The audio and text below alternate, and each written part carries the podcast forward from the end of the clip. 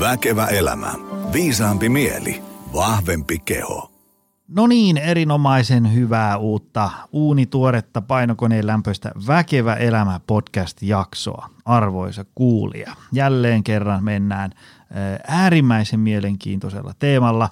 Päivän vierasta on ehdotettu useampaan kertaan, kuten, kuten viime viikkojen muidenkin vieraita, niin on ehdotettu monen otteeseen kuukausien ajan ja vihdoin saatiin lyötyä kalenterit lukkoon ja tässä ollaan. Me jutellaan tänään terveydestä, hyvinvoinnista, ravintoa, liikuntaa, palautumista, näiden kaikkien monimutkaisten asioiden viestintää, popularisointia, miten kaiken tämän informaatioviidakon keskeltä joku voi löytää jotain tolkkua ja, ja, ja niin edelleen. Ennen kuin me otetaan päivävieras langoille, syöksytään päivän menuun, niin iso kiitos taas kaikille, jotka kuluneiden viikkojen, no itse asiassa kuluneiden kuukausien aikana on innokkaasti tägäillyt Väkevä elämä podcastia ja, ja tulee nykin kaupassa hihasta ja, ja, ja lähettelee viestejä, että on saanut tosi paljon aha-elämyksiä podcastista. Ja, ja me koitetaan tänään päästä semmoisella teemalla eteenpäin, josta saisi jotain hyötyä sekä aika monet personal trainer alaviiva se ja se sekä fyssari tämä ja tuo, eli ammattiharjoittajat, jotka seuraa tätä blogia, podcastia intensiivisesti sekä myös sitten ihan tavalliset kansalaiset, jotka siellä hyvinvoinnista ovat kiinnostuneita. otetaan päivän vieras langoille. Meillä on, meillä on tuhti menu ja me ei tuhlata aikaa. Olli Haata ja tervetuloa. Terve ja kiitos kutsusta. Hei, ähm, sut tunnetaan varsinkin tässä hyvinvointiammattilaisten keskuudessa aika hyvin ähm, Olli Graafeista ja sun ähm, tämmöisestä varsin mainiosta tavasta möyhentää monimutkaista ja monitahoista ja, ja valtavaa datamäärää niin, että, että kaikki ymmärtää.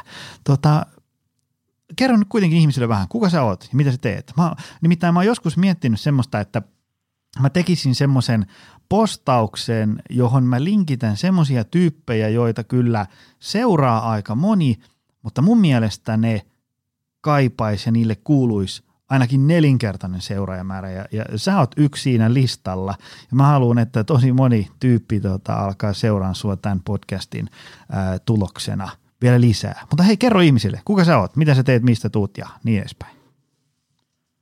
Joo, äh, Olli Haatia, tota, sulle ja mulla oikeastaan hyvin niin kuin samanlainen tausta, voisi sanoa, että sä oot niin diplomi-insinööri Olli, ja mä oon tota, itse on tuolla Oulun yliopistossa niin tietojen käsittely tiedettä opiskellut, että melkein valmis maisteri on sieltä muutama kymmenen ehkä opintopistettä edellä ja oikeastaan tämä mun nykyinen juttu, mitä mä teen, niin se lähti niin kuin ekana opiskeluvuotena siellä yliopistossa, kun pitkän tauon jälkeen aloitin liikkumaan ja se oli sitten, lajivalinta oli kunto, se oli harjoittelu ja, ja tota, siihen aikaan sitten kiinnostuin kovasti kaikista terveysaiheista, taisi olla sitä aikaa, kun tuo D-vitamiini hype oli kaikista, kaikista kovimmillaan ja kiinnostuin niin terveysasioista tosi paljon ja aloin sitten lukemaan hirveästi kaikkia terveysjuttuja kehittämään itseäni, että halusin aina tehdä niin kuin asiat pare, paremmin, vähän semmoinen luonne. Ja, ö, joitakin vuosia tästä niin aloin sitten näitä omia havaintoja niin jakamaan sitten muillekin, että on, sen jälkeen on sitten tullut monipuolisesti tuotettua kaikenlaista sisältöä, että blogikirjoituksia ja podcasteja ja ja videoita ja kaikenlaista niin some-sisällön tuotantoa ja, ja yhden kirjankin on tuossa aikaisemmin muutama vuosi sitten kirjoittanut ja, ja tota, nyt sitten on tulossa toinen, että niin terveys, terveysaiheista, ravitsemuksesta, kuntosaliharjoittelusta, unesta, niistä mä tuotan sisältöä. Ja yksi näistä sisällöistä, joka on noussut jo tämmöiseen pieniin kulttimaineeseen, on Olli Graafit. tota, mikä niissä on se juttu? Mitä ne on? Miksi sä teet niitä? Mitä sä niinku tavoittelet niitä mitä, mitä ihmiset niistä saa? Ja nyt ne on siis Instagramissa ainakin siellä. Kyllä siellä ne tulee aina vastaan, mutta on ne kai jossain muissakin somekanavissa. Joo, ne on niin kuin Instagramissa on, Instagram on ehkä para, paras kanava niiden niin kuin levittämiseen, mutta on niitä siis muuallakin somessa, mutta se, se varmaan lähti siitä, että öö, nyt näin viime vuosina niin mun blogikirjoitukset on ollut semmoisia aika työläitä, että niissä on saanut mennä, saattanut mennä monta kymmentä tuntia, että on saanut sellaisen kirjoitettua ja, ja sitten toisaalta lukemiseen saat, saattaa kulua puoli tuntia 45 minuuttia, niin ö, muutama vuosi sitten ajattelin tehdä vähän tämmöistä polarisoidumpaa sisältöä, että olisi vähän tällaisia nopeampia juttuja ja päädyin sitten tekemään tämmöisiä niin info, infograafia tai tämmöisiä graafisia kuvia. Että ne, ne on nopeampia tehdä, ei mene monta kymmentä tuntia tehdä ja, mm. ja toisaalta niitä voi tehdä sitten sellaisista aiheista, mitkä ei, ei riitä ehkä matkaa blogikirjoituksiin asti ja ja tavoitteena niissä niin kuin on jatkaa tätä niin kuin sisällön tuotantoa ja, ja mitä mä niistä ehkä saan, niin on sellainen, no rahaa niistä ei ainakaan tule, mutta, mutta niin kuin semmoinen vahva merkityksellisyyden kokemus on. Mm. Ja, ja niin kuin ihmisten positiivinen palaute saa, saa niitä jatkamaan. Että tosi, tosi monet ihmiset on niistä kiitellyt, että mä oon niitä tehnyt ja, ja se on sitten niin kuin ajanut tätä toimintaa. Mulla on tässä näytöllä sun Instagram-tili auki. Se on siis O Haataja, sillä nimellä löytyy. Ja tuota, 8796 seuraajaa tätä podcastien nauhoitettaessa. Aika, aika mukava määrä.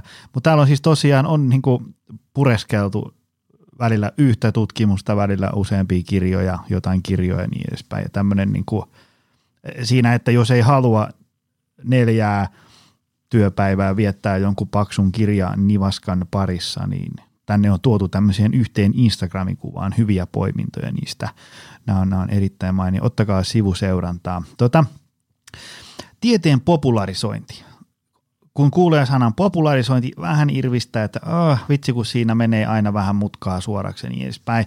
Mutta sitten toisaalta se on kyllä myös tosi tärkeäkin teema, koska eihän kaikkia ihmisiä – voi saada mitenkään niin kuin tuntikausiksi möyhentää valtavaa tietomäärää, ää, varsinkin kun moni haluaisi ehkä vain niin että niin kuin tietää, että mitä mä nyt sitten syön. Et mä en nyt jaksa ruveta lukea 40 ravitsemuskirjaa, että sano nyt mikä on fiksu ravinto tai miten edistää palautumista, mikä, mikä treeni tuottaa tuloksia, mikä on oleellista ja niin edespäin. Ää, tota, ja sitten kun itse on omalla tavallaan myös jonkin sortin tämmöinen niin kuin tieteen popularisoija tai sillä tavalla, että mä koen, että mun iso rooli on semmoinen tehdä tylsistä perusasioista sillä tavalla mediaseksikkäitä, että ne kiinnostaisi jotain. Ähm, ja innostaa ihmisiä, saada ihmisiä herään ajattelemaan ja niin edespäin. Ähm, miten niin sun mielestä tiedettä popularisoida ja mitä plussia ja miinuksia siinä on ja, ja mit, mitä ehkä ihmisten olisi hyvä ymmärtää, kun ne lukee jotain popularisoitua äh, sisältöä? No mä sanoisin, joku toinen voi ehkä määritellä asian toisin, mutta niin kuin tieteen periaatteiden ja ö, tutkimustuloksen kertomista ymmärrettävästi, niin se, se on niin kuin tieteen popularisointia minulle. Mm. Ja mm, ö, sitähän voi tehdä tietenkin monella tavalla, että et, et niin kuin mäkin sanoin, että on kirjoittanut noita blogikirjoituksia ja podcasteja ja videoita tehnyt, niin monenlaisia kanavia on sen tekemiseen ja, ja ehkä mä omien kokemusten mukaan sanoin, että se on aina vähän semmoista yksinkertaista, mistä se tieteen popularisointi, että jos halutaan kertoa asioita ymmärrettävästi, niin jotakin joutuu yleensä jättämään aina pois. Niin, niin sen, sen kyllä haluaisin että ihmiset ymmärtää, ymmärtää noista, kun he kohtaa tällaista sisältöä. Joo, ja sitten se, mä oon itse huomannut sen, että kun joku kysyy jossain somessa tai se kysyy jossain luennolla tai, tai valmennuksessa, että ö, mulla on tällaista ja tollasta, mikä tähän auttaisi, niin kun ei tiedä sen tarkemmin, meillä ei ole esimerkiksi vaikka puolen vuoden valmennussuhdetta siinä taustalla tai mä en ole niin kuin sen, lukenut sen tyypin mitään niin kuin, ö, historiaa sen enempää tai tiedä sen arjesta tai nykytilanteesta kauheasti, niin se usein jotenkin se vastaus, minkä itse koittaa antaa, on vähän niin kuin semmoinen Gaussin käyrän se keskiosa. Et, et, et niin kuin jos sä popularisoit jotain niin kuin vaikka liikuntasuosituksia, ravitsemussuosituksia tai jotain poimit semmoisesta valtavasta massasta, niin ellei erikseen mainita, niin hyvin usein mä oon huomannut, että asiantuntija puhuu siitä todennäköisimmin toimivasta ää, vinkistä tai vihjeestä. Et, et, et, usein sitten mainitaan erikseen, mikäli nyt puhutaan niin kuin maailman niin kuin luokan kilpaurheilijoista tai jostain ikään kuin, niin kuin tosi poikkeuksellisesta perinnöllisestä tilasta tai jostain tämmöisestä. Et se, mä, tätä haluan korostaa sen takia, kun usein ihmiset, kun ähm, joku kysyy jotain, sitten se kirjoittaa, että no, no nämä toimii kyllä yleensä, niin sitten usein sinne tulee joku anekdootti, no ei mulla ainakaan toimi ja ei, ei toi ole koko totuus ja niin edespäin. No, no, no ei olekaan, mutta se tavallaan, se, tavallaan sit äkkiä joka vastauksesta tulee semmoinen niin kuin kuusaanelosta. Että se on ehkä itsellä semmoinen. Joo, joo, tuo on ihan, ihan hyvä pointti, että mä joskus itse lähestyn tätä asiaa niin kuin sen kautta, että jossain somekanavassa oli joku esittänyt kysymyksen, että, että mitä niin kuin kannattaisi syödä ennen kuntosaliharjoitusta, niin siihen voisi toki sitten vastata tämmöisen yleispätevän vastauksen, että jotakin tämmöistä kevyyttä, kevyyttä ruokaa, että se ei siellä mahassa ole sitten ni, ni, tota, treenin alkaessa. Että, mutta sitten jos haluaisi vähän tarkentaa sitä asiaa, niin pitäisi sitten kysyä mahdollisesti allergioista tai vakaumuksista ja onko ollut vatsavaivoja treenin aikana ja, ja muuta, niin joo, tuo on tosi, tosi hyvin sanottu ja, ja, ja sehän on tietenkin sitten valmentajan kautta asiantuntijan tehtävää, niin sitten etsiä ne yksilölliset keinot, mutta jos, jos sitä tosiaan yleisellä tasolla puhuu, niin tosi paljon pitää yksinkertaistuksia tehdä ja,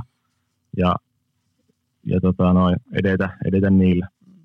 Joo, ja sitten se, mitä tuntuu, ainakin välillä tuntuu itse, että jos joku sellainen vastuuvapauslauseke kirjoittaa jokaisen postauksen loppuun, että nyt täytyy ymmärtää, että on nyt niin kuin näillä erittäin vajavaisilla lähtötiedoilla heitetty tämmöinen homma tiskiin ja niin edespäin.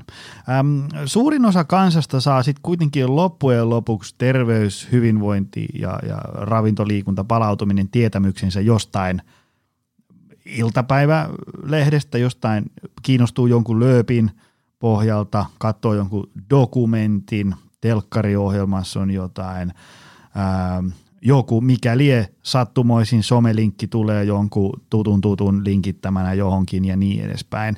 Ähm, sehän on niinku, ähm, semmoinen hauska totuus on, että, äh, tai ainakin tämmöinen lentävä lause, että internet on samaan aikaan parasta ja pahinta, mitä terveys- ja hyvinvointiskenelle on tapahtunut. Siis siinä mielessä, että niinku, periaatteessa kaikki tieto on kaikkien saatavilla, niin se on hyvä juttu ja se on huono juttu siinä mielessä, että – ikään kuin tällaisen jonkin sortin totuuden tai tämmöisen todennäköisimmän vaihtoehdon löytäminen on aikamoisen kahlaamisen takana sieltä. Että niin kuin, ja, ja sitten jos sä varsinkin klikkaat vähän jotain hassuja somelinkkejä ja satut seuraan paria jotain hassua tyyppiä, niin se saattaa viedä sut niin kuin tosi sivuraiteille siitä, miten asia niin kuin oikeasti on. Mutta sekin olisi vähän huono juttu, että kellekään ei kerrottaisi missään mitään ikinä terveys- ja hyvinvointiasioista. Et siinä on aina vähän niin kuin puolensa ja puolensa. Mutta mikä olisi semmoinen niin sun mielestä hyvä tapa lukea niin kuin terveys- ja hyvinvointiinformaatiota, kun sitä nyt joka tapauksessa tulee eri kanavista ihmisten verkkokalvoille – miten, miten ne niin kuin löytää tämän viidakon keskeltä jonkun tämmöisen, että okei, näin se asia ehkä on? Joo. Mm. Tosi monestihan niin iltapäivä lehdissä se, se terveystieto, niin se on, on tosi ristiriitaista, että, että se, silloin, silloin se, niin se kokonaiskuva jää, jää yleensä niin tosi, tosi hämäräksi, jos, jos niitä uutisia – tulee vastaan, varsinkin niin kuin jossain ravitsemustieteessä, kun se on, on silleen, että saattaa tulla paljon ristiriitaisia havaintoja, se kokonaiskuva jää, jää niin kuin hämäräksi, mutta kyllä mä niin sanoisin, että tämmöiset niin asiantuntijahaastatteluthan todella niin kuin usein, jos on jutussa haastateltu asiantuntijaa, niin se on, se on jo hyvä merkki. Sitten tällaiset niin käännösartikkelit jostakin englanninkieliseltä sivustolta käännetty artikkeli, niitäkin, niitäkin näkyy tuolla iltapäivälehissä, niin ne ei ole ehkä semmoinen kovin, kovin suositeltava tapa, mutta ö, mä itse olen tykännyt, varmaan Helsingin Sanomat tekee ehkä niin kuin Suomessa niin kuin parasta tällaista niin kuin ravitsemusjournalismia. Siellä on tosi hyviä toimittajia olla, on ollut tekee, kirjoittamassa noita juttuja, niin tämmöiset niin kuin kaikista luotettavimmat mediat, Yle, Yle ja Hesari, niin jos haluaa niin kuin tämmöisestä mediasta lukia niitä ravitsemusjuttuja, niin lähtisin niin kuin niillä liikkeelle kyllä, ehdottomasti. Joo, ja sitten se, tota, kun mä oon huomannut sen, että, että se ei vaadi ihan hirveetä ikään kuin syväosaamista. Jos nyt vaikka sä näet jonkun käännetyn artikkelin tai jonkun aika räväkän otsikon, niin sä luet sen tekstin ja sitten jos siellä on edes joku lähde, että mistä se on käännetty tai mistä se on haettu, niin klikkaat sen auki käyt vähän nyt ainakin silmäileen sitä, että onko tässä niin kuin mitään päätä eikä häntää. Tiedätkö sille, että jos se, jos se ihan alkuperäinen teksti on jollekin erittäin rajatulle, poikkeukselliselle porukalle tehty tutkimus jo, ja siinä on ollut 15 ihmistä, ja sieltä on ojottu mutkia niin, että koko kansan tulee välttää näitä. Niin se on semmoinen ensimmäinen, niin kuin he tajuu heti, että tässä ei ole nyt niin kuin oikein mitään, mitään niin kuin päätä eikä häntä. Et se, ei, se ei vaadi sellaista, että sun pitää osata lukea niin kuin tutkimuksia sisäkautta ulos, vaan, vaan ihan semmoinen maalaisjärjelläkin pääsee yllättävän pitkälle. Ja sitten ehkä jotenkin semmoinen niin kuin aj- ajatus siitä, että – että okei, no nyt, nyt meillä olisi niin tällaista näyttöä, ja, ja mitenkäs tämä istuu tähän niin kuin kokonaisuuteen, ja on, koskeeko tämä mua millään tapaa, ja, ja, ja niin edespäin. Onko sulla tästä ajatuksia? Joo. Tuo on, tuo on ihan hyvä, hyvä neuvo kyllä, että vähän, vähän kattelee niitä, niitä lähteitä, että onko, onko siellä esimerkiksi niin mitään, mitään alkuperäistutkimusta taustalla siinä jutussa, ja, ja toisaalta sitten no siinäkinhän on sitten oma vaikeutensa, että, että niiden tutkimustulosten tulkintani on, on oma juttusa, mutta, mutta monesti ö, sanoisin, että niin kuin somessakin on tosi paljon niin kuin avuliaita ihmisiä, joilta voi vaan kysyä sitten, että hei, mikä, mikä tämä homma on. Ja esimerkiksi mullekin saa, mullekin saa kyllä laittaa viestiä, jos joku, mm. joku asia askarruttaa. Ja, ja monesti on ihan itsekin tehnyt vaan sellaista, että on lähettänyt niin tutkijoille sähköpostia ja kysynyt jostain asiasta, että hei, hei mikä tämä homma on, niin kyllä niin todella, todella avuliasti yleensä vastailee. Joo, joo. Mä oon huomannut semmoisenkin, se on vähän tylsä vinkki, mutta kun tulee joku niin kuin sellainen uutinen tai joku löydös, että, että niin vinksahtaa joku vuosikymmenen näyttö niin kuin ihan päälaille, että me ollaan ymmärretty kaikki väärin, niin yleensä on hyvä ehkä antaa kulua semmoinen päivä kaksi kolme, koska siinä ajassa sitten ihmiset, jotka ymmärtää sitä kokonaisuutta tosi hyvin, ehtii tekemään erilaisia näkemyksiä ja kannanottoja niihin, ja sitten valitettavasti hyvin usein se, se osoittautuukin, että se oli nyt vähän ilmapallo se, se uutinen, että ei se nyt mennytkään koko fysiikan laittaessa uusiksi, että siellä oli joku – tutkimusasetelma vaikka sitä tai tätä, tai, tai oli joku löydös, joka uutisoitiin sitten aivan toisella tavalla ja niin edespäin. Et se, sen sijaan, että kun tulee joku räväkkä uutinen, niin saman tien painahan sen, joka äh, tuuttiin liveksi, että nyt on löydetty uutta ja mullistavaa. Istuukin sen asian päällä niin pari-kolme päivää ja käy vähän niin kuin tolkun ihmisiä katsomassa, että mitä ne on niin kuin ottanut tästä kantaa. Kun se kuitenkin se on niin kuin sellainen äh, valistuneen – näkökulman tuottaminen, niin se kestää vähän aikaa. Ja sitten kun sulla on ihmisiä, jotka niinku ymmärtää niistä, niin on usein muutakin tekemistä kuin vastailla sekalaisiin linkkeihin somessa, niin, niin tota, siinä kannattaa ehkä odottaa vähän aikaa, että et, et, mitä, mitä, mitä tästä niinku viisaat ihmiset on nyt tästä tematiikasta mieltä. Joo, toi, toi toimii kans kyllä hyvin, että en, en muista nyt tarkkaan, miten se sanonta menee, mutta jotenkin, jotenkin näin se oli, että val, valhe on kulkenut jo puoli maapalloa, kun totuus vasta laittaa kenkiän jalkaan, niin tuo on vähän niin kuin sama, sama periaate siinä, että, että malttaa vaan vähän aikaa odottaa, eikä, eikä nyt varsinkaan sitten levitä asioita, joista ei niin kuin hirveästi ymmärrä, niin se, se, se niin kuin auttaa jo paljon.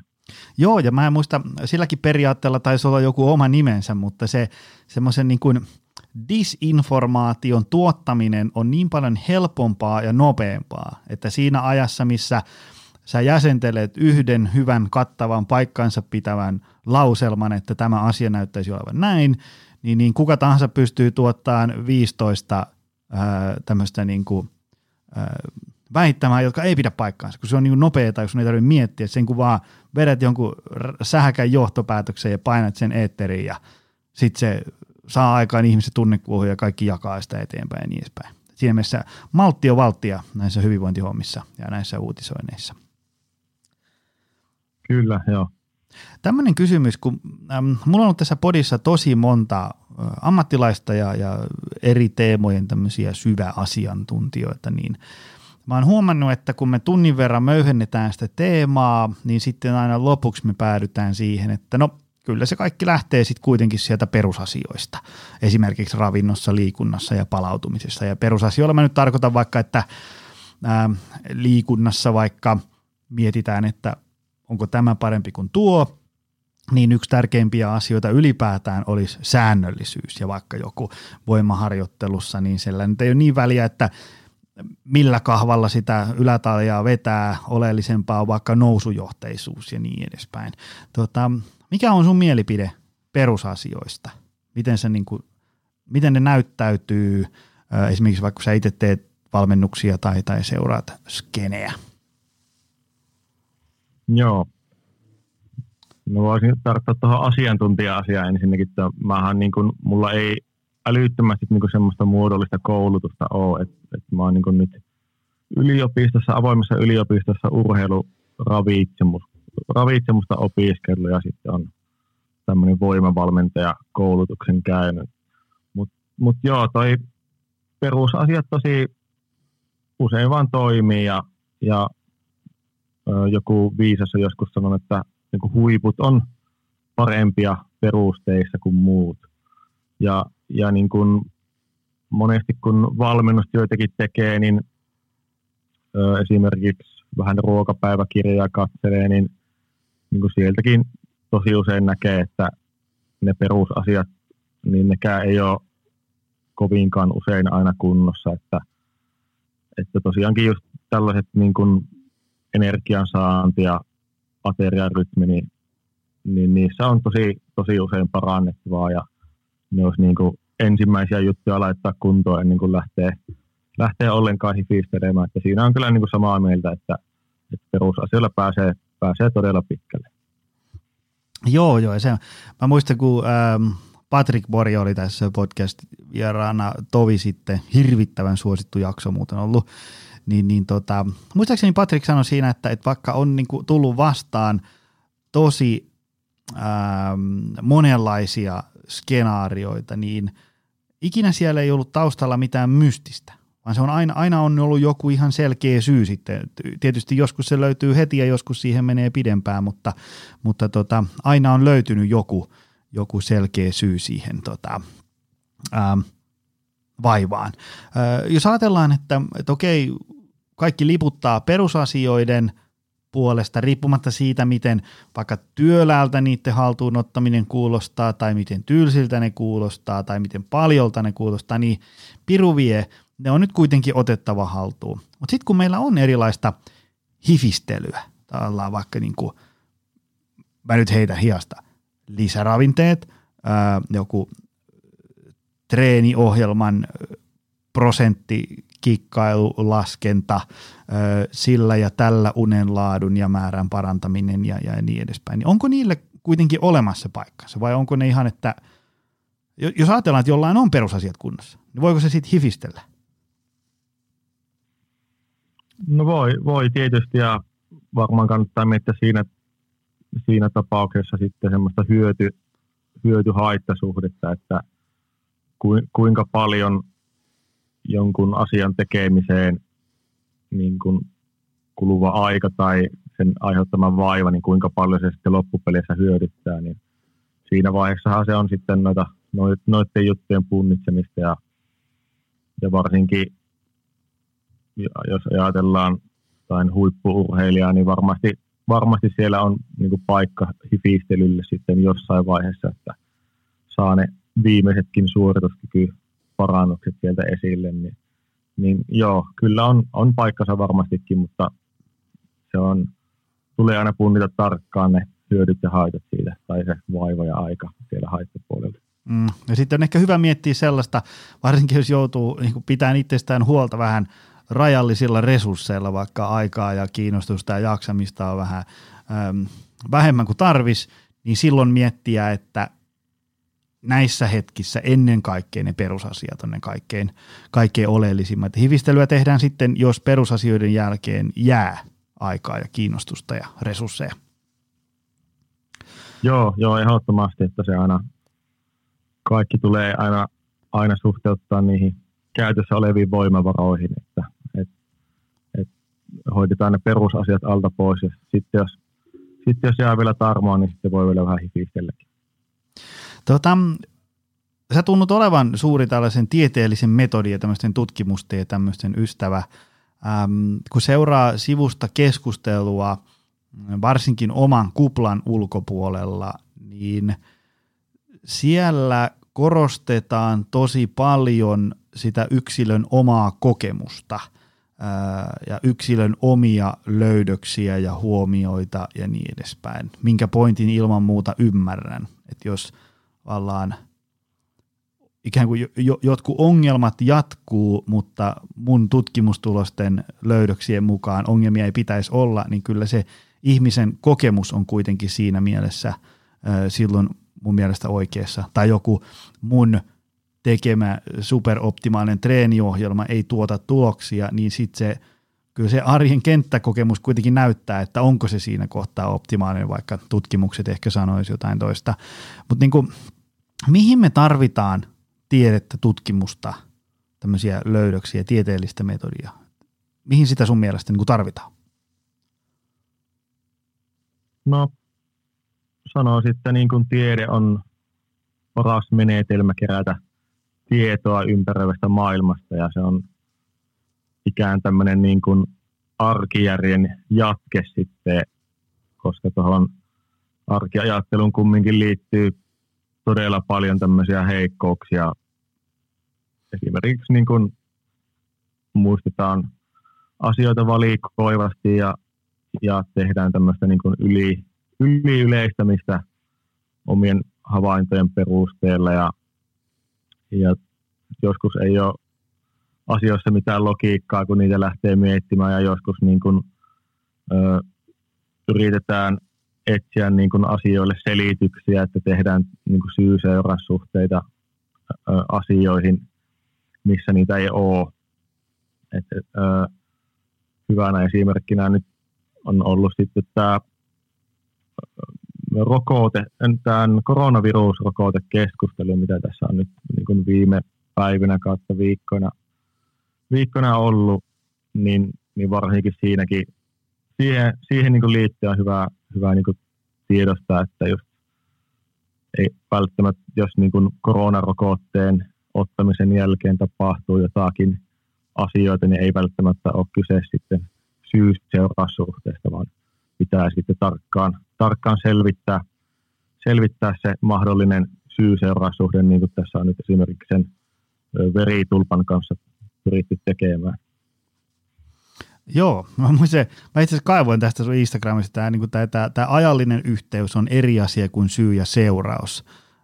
Tämä oli hyvä Olli, Olli Graafi täältä, tai tämmöinen infopläjäys. Tässä oli, että jos jokainen suomalainen saisi tänään keittosuolan rokotteen, eli rokotteen, missä ei ole muuta kuin keittosuolaa, niin seuraavan neljän kuukauden aikana joukossamme yli 16 000 ihmistä sairastuu keuhkokuumeeseen, 17 000 väärilu kuolee, 25 sairastuu Gillanparen oireyhtymään ynnä muuta sellaista pitkään. Tavallaan niin kuin, täytyy ymmärtää se, että joku asia, kaksi asiaa tapahtuu samaan aikaan, niin ne ei välttämättä johdu toisistaan. Eli, eli esimerkiksi niin kuin palomiehet ei sytytä tulipaloja, vaikka ne on aina siellä, missä ne palaa. No ilmeisesti ne joskus sytyttää, mutta ei, ei niin, että ne on aina niitä sytyttämässä ja niin edespäin. Mutta tota, tämä on ehkä yleensä sellainen, vai jos on niin kiireessä lukee jotain, että okei, nyt tehdään tota, ah, kato, täällä toisella tapahtuu tätä samaa, ja, ja, ja nyt tämä niin kuin, riippuu toisistaan, ja, ja sitten lähtee otsikot vyöryyn, ja, ja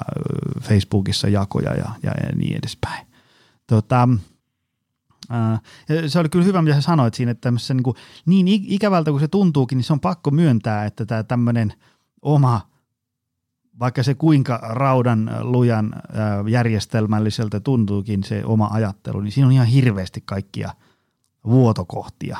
Ja siihen me tarvitaan just tämmöistä niin objektiivista, objektiivista dataa. Et ei siinä, kyllähän me totta kai kann, kannastaa vaikka sitä, että – että syödään omaa kehoa kuunnellen ja sillä intuitiivisesti ja ei kaloreita aina tarvitse laskea.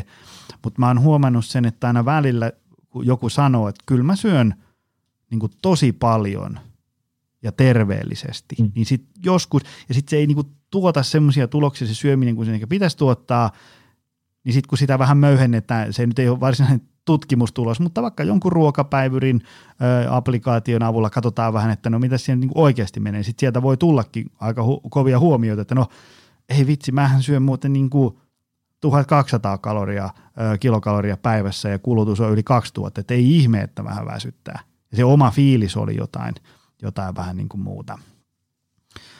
Tota, kaiken muun ohella se tunnut olevan myös suuri tämmöinen ikään kuin, niin kuin tolkun ystävä. Tarkoitan sitä, että kun tulee joku tämmöinen räväkkä, sähäkkä otsikko jostain, niin sitten vedetäänkin syvää henkeä, otetaan pari askelta taakse ja katsotaan, että mitä tämä väittämä nyt niin kuin ihan oikeasti tarkoittaa.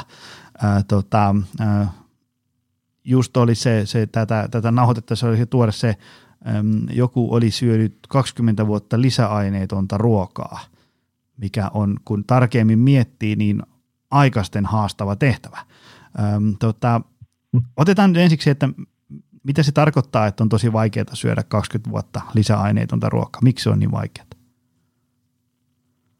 No, lisäaineitahan on oikeastaan hy- hyvin monessa ruoassa, että melkein kaikkialla, että ihan, ihan jostain vehnäjauhoista ja, ja tota, merisuolasta lähtien, niin, mm-hmm. niin siellä on vaakkuuntumisen estoaineita ja, ja, ja tota, jauhon parannetta tai jotakin vastaavia. Ja, ja niin kuin, ö, tosi vaikeitahan se on, on, on niin kuin välttää nykyään, eikä niitä nyt tarvitse tieten tahtoin hamuuta, mutta ei tarvitse kyllä niin kuin erityisesti alkaa välttelemäänkään, että on, on niin ö, elintarvikkeet turvallisia, turvallisia, että ne on tutkittu, tutkittuja, tutkittuja lisäaineita ja todella harvoin ylittyy kenenkään ruokavaliossa minkään niin lisäaineen määrä, tämmöinen raja-arvo.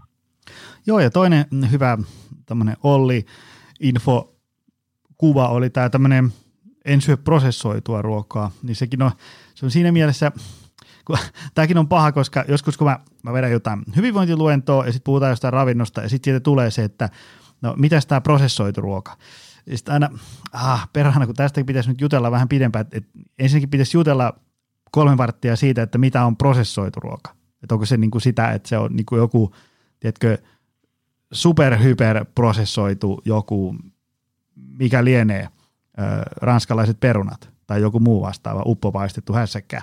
Vai onko se esimerkiksi uunilohi tai, tai, tai kuorittu peruna tai, tai blenderissä tehty smoothie. Sekin on prosessoitu. Nyt pitäisi niin kuin ensinnäkin ymmärtää se, että mitä prosessoinnilla tarkoitetaan öö, ja sitten miten paljon prosessoitu ja miten paljon niitä prosessoituja ruokia syödään. Sehän on, kun eihän nyt kukaan niin kuin, todennäköisesti heitä henkeensä, jos syö, syö slicein pizzaa, vaikka siinä menee ikään kuin prosessoitua, koska se sitten alkaa menee monen arki aika haastavaksi, sille, että jos olet vaikka tien päällä jossain tai, tai kylässä sukujuhlissa – sulla on kolme muksua ja, ja niin edespäin, että on vähän kiirettä ja hässäkkää, niin, niin että ei syö ikinä prosessoitua ruokaa. Niin se, se menee aika hankalaksi. Mitä ajatuksia tästä?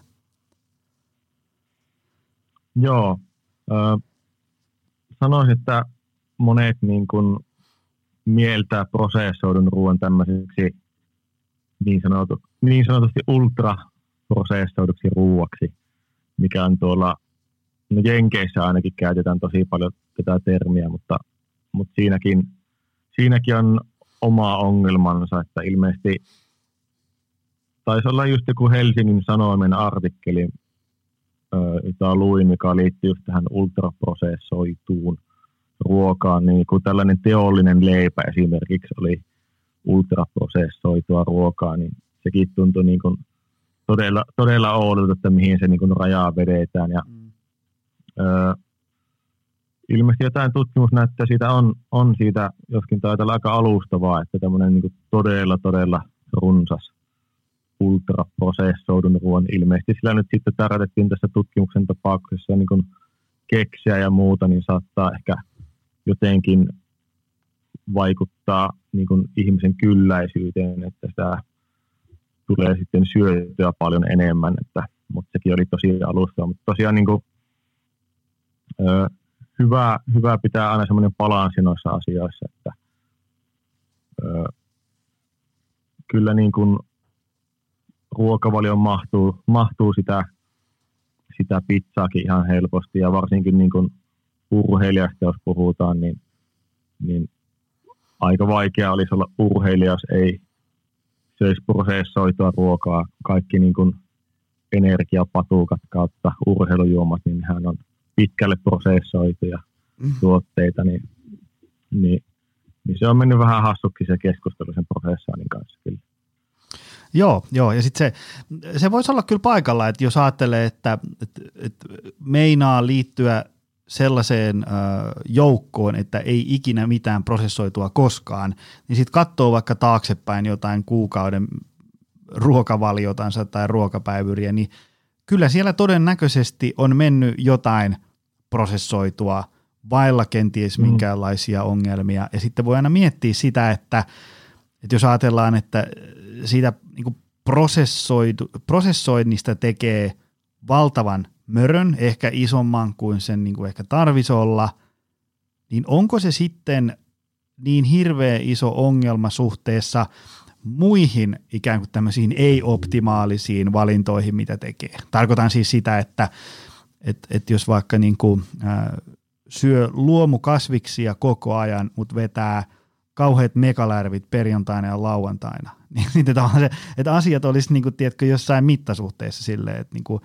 et, et jos jättäisi ne megalärvit väliin ja söisi vaikka ei luomu kasviksia, niin sitten voisi olla äkkiä niin kuin parempi lopputulos. Joo, kyllä. Et sekin, sekin tosiaan on, on, on vähän tuollaista tahtoa monesti olla sitten, että, että te, sanotaan toista ja tehdään toista ja, ja ei ole sitä, niin sitä tasapainoa. Että kyllä se tolkkuutta tarvitaan tähän, tähän ravitsemuskeskusteluun ja ajatteluun ehdottomasti. Kyllä. Tota, tosi moni oligraafi ja IG-postaus ja, ja mun mielestä Hesarissakin olit, olit jossain vaiheessa, niin oliko Timo Partosen kanssa um, Why We Sleep-kirjasta jotain oli, oli hässäkkää. Ja, ja tota, niin, niin, tosi moni postaus käsittelee unta. Ö, uni on paljon tapetilla, miksi uni on niin tärkeää? Mit, mitkä on, ja mitkä on sun tämmöiset niin top kolme tai top jotain vinkit parempaan uneen? Mik, miksi uni on, on niin tärkeä juttu? Mm, no, uni, unihan vaikuttaa niin, niin laajasti kaikkeen. Et vaikuttaa kaikkeen, kaikkeen päivittäiseen tekemiseen, et energiaan, terveyteen, käyttäytymiseen, ihan kaikkea. Ja siitä on onneksi viime vuosina alettu puhumaan paljon enemmän ja, ja itse tykkään noista unijuttuista kyllä tosi paljon. Nukkuminen on ihan parasta hommaa, niin mukava levittää sen niin kuin unen ilosanomaa ja, ja tilastoistahan me tiedetään, että niin kuin suomalaisten uni on vähentynyt vuosien saatossa, taitaa nyt olla aikuisilla semmoinen vähän yli seitsemän tuntia, mitä tulee. Se on ollut joillakin kymmenillä minuutilla ainakin vähentynyt tässä no, kymmenien vuosien aikana. Mutta jos niitä vinkkejä miettisi, niin öö, Henri Tuomilehto, joka on niin tässäkin podcastissa ollut vierana joskus, niin hän puhuu aina tästä niin kuin unen arvostamisesta, että, että usein tuntuu, että niin kuin ihmiset vaan venyttää sitä vapaa-aikaa unen kustannuksella ja, ja on, asioilla on väärä tärkeysjärjestys, niin se uni pitäisi saada sinne prioriteettilistan kärkeen ehdottomasti, niin, niin kaikki, kaikki muuttuu sitten sen jälkeen kyllä. Että, mutta sen jälkeen, mitä mä lähtisin ehkä suosittelemaan, niin ihan semmoinen tasainen unirytmi, että pyrkisi viikonloppunakin ehkä maksimissaan tunnin pidempään nukkumaan kuin arkena. Ja tietysti tarkoittaa tämä tasainen rytmi, että nukkuu sen henkilökohtaisen itse tarvitsevan määrän joka yö, niin, niin se auttaa jo tosi paljon.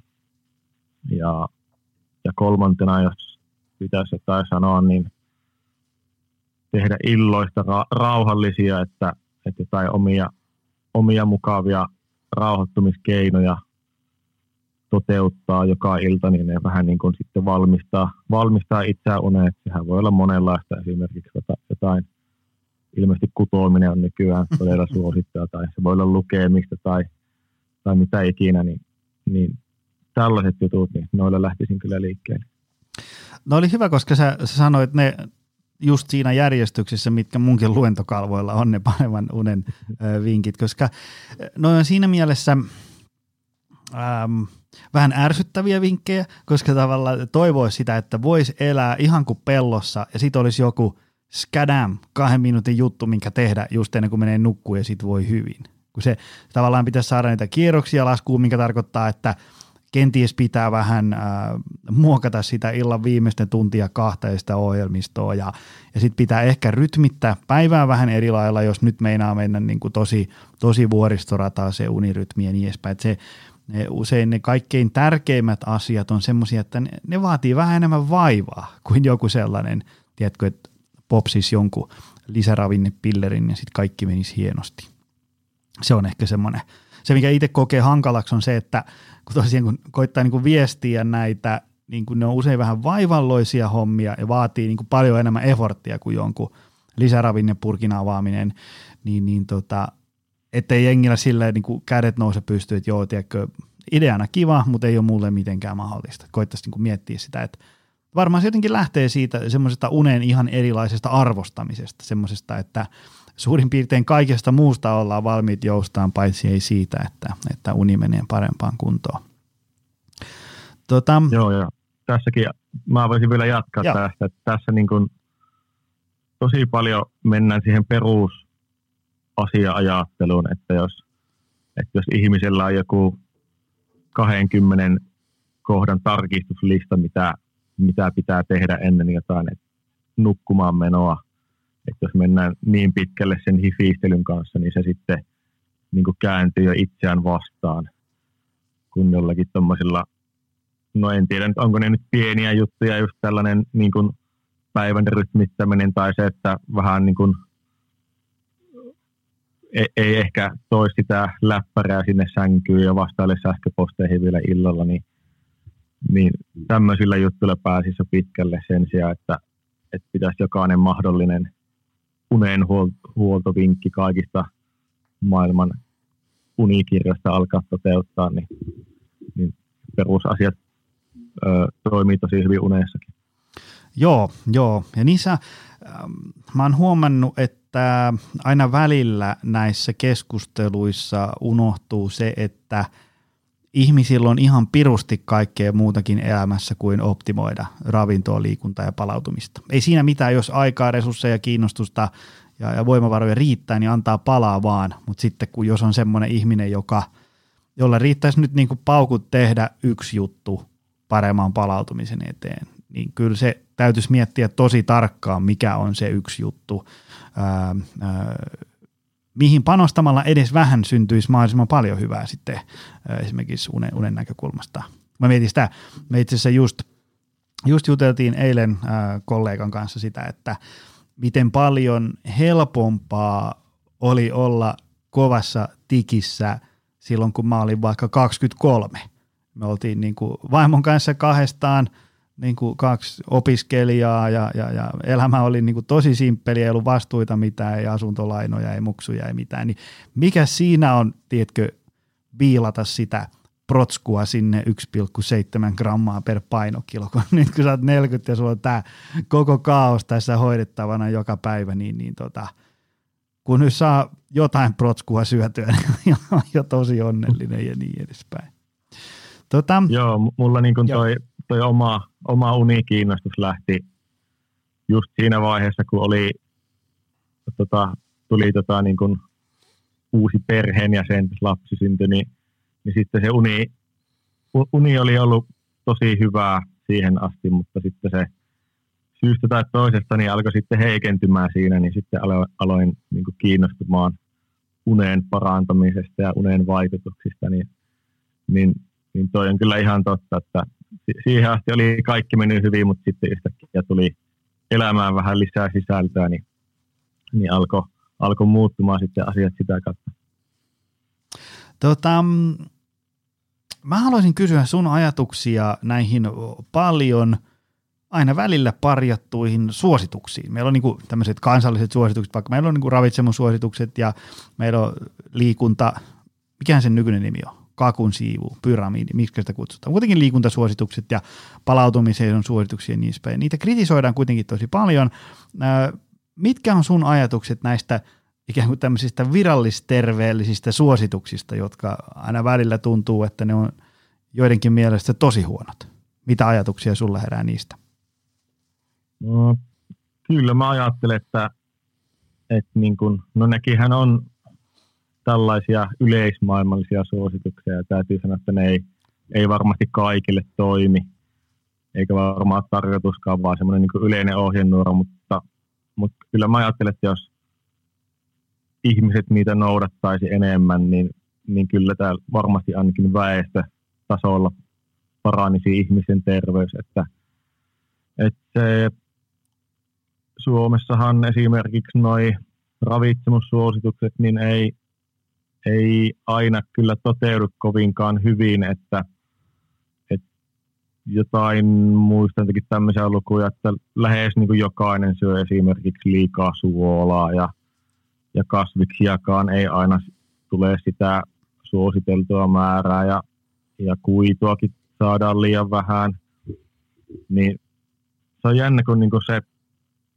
ehkä se kritisointi liittyy aina aina siihen, että, että nämä ei toimi mulla. Okei, no nämä niin kuin väestötason suosituksia, mutta monesti ihmiset ei niin kuin ehkä tajua just sitä, että todella huonosti ne niin kuin toteutuu ne suositukset tai niin kuin yleisellä tasolla niin on niin kuin kymmeniä prosenttia saattaa olla ihmisiä, jotka ei, ei toteudu jotkut suositukset ja liikunta taitaa olla niin kuin fyysisen aktiivisuuden suositus tai onko se liikkumisen suositus, niin mm nekään ei taida toteutua nykyään kovin hyvin Suomessa. En, en tiedä tarkkaan lukemaan siihen, mutta, mutta kyllä mä ajattelen, että ehdottomasti niin jos useampi ihminen niitä pyrkisi noudattaa tai noudattaisi, niin varmasti paranisi kyllä, kyllä väestötasolla terveys. Joo, ja mä oon, mä oon itse niiden suuri ystävä ihan vaan niin kuin jo siinäkin mielessä, että – Toisin kuin usein annetaan ymmärtää, niin siellähän on ihan hirveästi pelivaraa niin kuin henkilökohtaisille preferensseille. Vaikka nyt liikunnan osalta, niin ei siellä sanota, että mene kuntosalille, vaan siellä niin kuin, niin kuin lihaskuntoa ja, ja liiketaitoa, ja, ja sitähän voi sitten harjoittaa, jos jonkinnäköisillä tavoilla, mikä sattuu itselle maistuun parhaiten. Ja, ja, ja mä oon sitä mieltä, että moni ravitsemussuosituksia kritisoiva, niin jos niin kuin lukisi ne läystäkkeet niin kuin alusta loppuun ajatuksella, niin moni väärinymmärrys saattaisi korjaantua, koska siellähän usein niin kuin ei pakoteta tai määrätä tai käsketä syömään jotain, vaan siellä on niin kuin ehdotuksia ja sitten siellä on niin kuin tosi paljon liikkumavaraa ja vitsi siellä on niin kuin tosi moneen eri lähtöön niitä eri suosituksia. Että, että ne, ja sitten jos ajatellaan vaikka nyt kun on ollut paljon tämmöisiä treeniaiheisia työhommia itsellä, niin tota, äm, on tullut mietittyä sitä, että, että, että vaikka niin kuin liikuntasuositukset, ää, niin, niin tota, siihen määrään on niin kuin tosi paljon tekemistä aika monella. Teekö se tämmöinen niin kuin tässä Kehä Ykkösen sisällä asuva ää, tietotyöläinen, niin, niin ei tule vahingossa 9000 askelta esimerkiksi päivässä, jos ajatellaan niitä askelteiden suosituksia ja, ja, ja, tota, ja varsinkin jos sulle ei ole liikuntahistoriaa tai mitään varsinaisia harrastuksia, niin kyllä siihen niin kuin lihaskuntoon ja siihen niin kuin hikiliikuntamäärään, niin kyllä siihen vähän joutuu tsemppaa ja suunnittelee, varsinkin jos on vähän kiireistä hässäkään. Se ennen kuin tuomitsee, että ei nämä ravitsemusliikunta, mikä ikinä suositukset toimi, niin koittaisi yltää ikään kuin sille tasolle vaikka muutamaksi viikoksi. Ja sitten jos ei toimi, niin sitten voidaan todeta, että no okei, näin ei ehkä toimi, mutta niihin on aika paljon kyllä työstettävää usein. Joo, ja äh, olikohan se taisi olla Eero Haapale, joka oli sulla vieraana, ja hänkin just sanoi, että, että niin kuin pienikin lisäys on aina niin kuin eteenpäin. Mm. Et vaikka, ei, vaikka ei välttämättä joku liikkumisen suositus toteutuisi, niin pienikin määrä on aina, aina parempi kuin ei mitään. Niin ei, ei tosiaan välttämättä tarvitse mennä ihan heti nollasta, nollasta sataan, että ei, ei liiku ollenkaan versus se, että yhtäkkiä aloittaisi niin kuin ihan täydellisesti suositusten mukaan liikkumaan, niin, niin voisi vaikka pienillä, pieniä määriä lähteä siihen lisäämään sitä liikkumista aluksi ja katsoa, että miten se, miten se vaikuttaa. Ja vaikka sitä ei ehkä itse huomaiskaan, niin todennäköisesti se vaikutus on, on kumminkin positiivinen. Joo, joo, ja sitten niissä suosituksissa on aina se, että, että se ei tarkoita sitä, että sun pitää niin kuin päästä sinne tasolle ennen kuin ensimmäisen kerran alkaa valokajastaan tunnelin päästä vähän sen, vaan just niin kuin Eerokin sanoi ja säkin sanoit, niin ikään kuin jokainen ponnistelu esimerkiksi niitä kohti, niin, niin on aina kotiin päin. Et vaikka liikuntasuositukset kuulostaa hurjalta, niin tosiaan se, jos en nyt ihan väärin muista, niin oikein se puoli tuntia reipasta kävelyä päivässä, niin ollaan jo, päästään sieltä ää, tota, se, se riskikerroin käydä laskee kuin lehmähäntä alaspäin. Tota, mä haluaisin kysyä, mitkä on sun mielestä semmoisia, jos ajatellaan tätä koko hyvinvointiskeneä, tätä uutisointia, viestintää, tavallisia ihmisiä, ammattilaisia ja niin edespäin, mitkä on semmoisia yleisiä myyttejä tai väärinymmärryksiä? Tuleeko sulla mieleen, että tulee vaan vuodesta toiseen vastaan ja, ja ei meinaa lähteä kulumallakaan pois, joita sä haluaisit ehkä oikoa?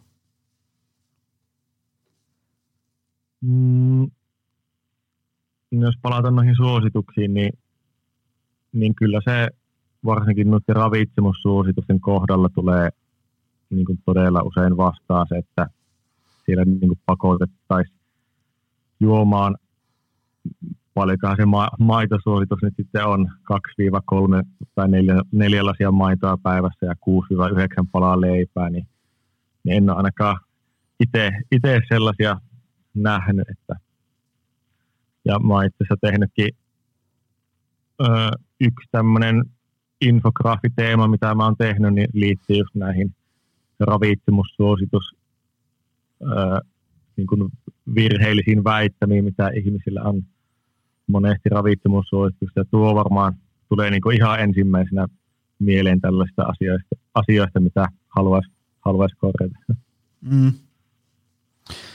Tota, jos nyt ajatellaan, että, että kun tuolla tota, sä oot tehnyt paljon tota hyvinvointiviestintäviidakon keskeltä sitä sellaista niin kuin punaisen langan löytämistä. Me ihan siinä alussa jo vähän puhuttiin, onko vielä jotain muuta täsmennettävää siihen, että miten niin kuin tavallinen sukan kuluttaja voisi kyetä löytämään sen kaiken kohinan keskeltä, että mitenkä tämä – asia A, B ja C ravinnossa, liikunnassa ja palautumisessa nyt niin kuin oikeasti on? Miten, miten se, niin kuin, tuleeko vaikka mieleen, tai, tai, tai kerro nyt ensin, mitä ihmisen pitäisi tehdä? Klikata vähän auki, että mitä tässä niin kuin oikein tapahtuu. Joo, Mm, sanoisin, että mä oon joskus pohtinut semmoista niin kuin ostos-TV-vertausta, että jos tulee joku asia vastaan jostain ravitsemuksesta tai liikkumisesta, niin kuvittelee, että olisiko se semmoinen asia, jota sulle mitäs ostos TVssä, niin jos, jos vastaa, vastaus on myöntävä, niin todennäköisesti se on sitten asia, joka ei, ei välttämättä pidä paikkaansa. Että tuo, tuo toimii aika hyvin just, että, että varmaan sama, samaan liittyy se, että jos joku asia on liian hyvä ollakseen totta, niin, niin todennäköisesti sitten on huuhaa, huuhaa kyseessä, niin lähtisi niin kuin sillä liikkeelle. Ja, ö, tosi paljonhan on niin kuin erilaiset tieteen popularisoijat pyrkinyt tekemään tällaisia niin kuin muistisääntöjä, että miten erotetaan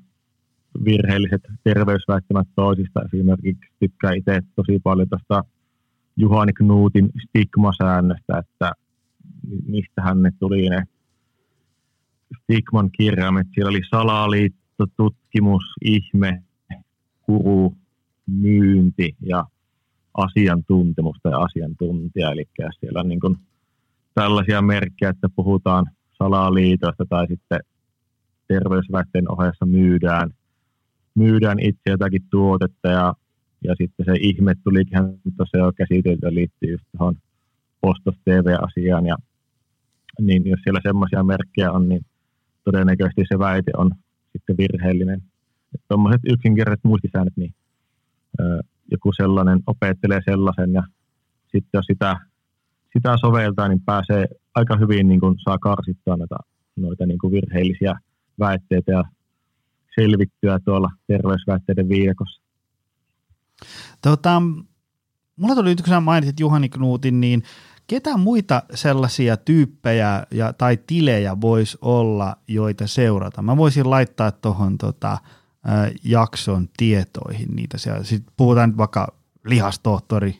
Saat nimetä Suomesta tai maailmalta jotain hyviä. Joo, ehdottomasti kyllä lihastohtori ja no Pauli Ohukainen, hänkin on ollut täällä vieraana, niin tosi paljon tykkään, tykkään hänen, hänen tota, tavastaan käsitellä asioita ja, ja tekee niin kuin tosi tärkeää työtä. Ja sitten jos ajatellaan lihastohtori esimerkiksi tuosta kuntosaliharjoittelun puolelta ja Pauli Ohukainen yleisesti tämmöinen kriittisen terveysajattelun sanansaattaja. Ja sitten jos ravitsemuspuolelta lähettäisiin, niin varmaan Reijo Laatikainen on, on ollut kyllä semmoinen ikisuosikki itselle.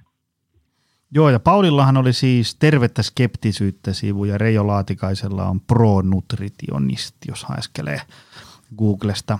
Siinä onkin jo aika hyvä. hyvä. Ja sitten Eero Haapala, joka oli täälläkin vieraana, niin löytyy ainakin Twitteristä ja muistaakseni jopa LinkedInistä. Kannattaa laittaa seurantaan. On sellaista, sellaista kamaa, että melkein niin lukematta uskaltaa aina forwardoida eteenpäin. Tietysti Patrick Porikin on hyvä, vallan mainio ravintohommissa ja niin edespäin. Kyllähän noita. Hei, tuleeko sulla mieleen vielä jotain? Ei, tässä kyllä tuli aika hyviä. Toki niin kun tämä podcast on täynnä erilaisia asiantuntijoita, niin jos ottaisi vaikka jokaisen vie, vieraan, mitä täällä on ollut, niin seurantaa, niin varmasti jo auttaisi paljon. Kyllä. Hei, ennen kuin päivän ö, ohjelma päättyy, niin ö, e-urheilu. Sä oot kirjoittanut siihen liittyvän kirjan. Mikä siinä, ensinnäkin mitä on e-urheilu ja mitä se sun kirja käsitteli ja, ja – Miksi sen kirjoitit muuten?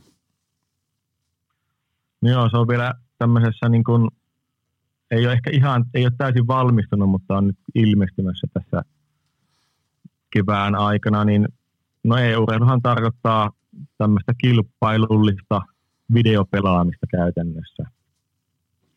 Ja, ja kiinnostuin aiheesta, koska tota, on tosi pienestä pitäen tykännyt pelata pelejä ja, ja osittain yliopistoonkin hakeuduin sen takia, että halusin niin kuin harrastuksen ja työn yhdistää.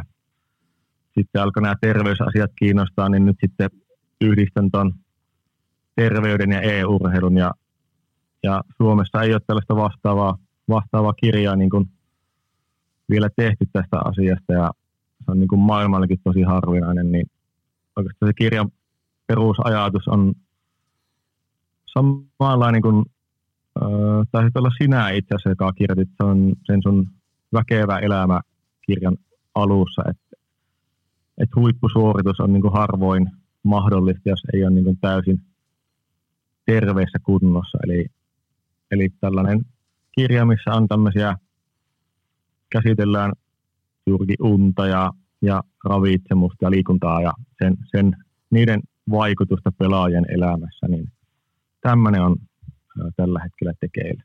Joo, ja mä, siis onhan sunkin olligraafeissa monissa ollut sitä, että vaikka niin kuin, oliko se nyt reaktiokykyä ja kaikki tämmöisen niin urheilulliseen suorituskykyyn vaikuttavia, missä vaikka niin kuin unella ja palautumisella. Et vaikka se, se niin kuin e-urheilu ja niin kuin kilpailullinen tosissaan pelaaminen, niin vaikka siinä ei niin kuin hengästy ja hikilennä samalla lailla kuin vaikka täyspitkässä triatlonissa, niin kyllähän siihenkin on hyvä ikään kuin valmistautua, jos haluaa olla tikissä.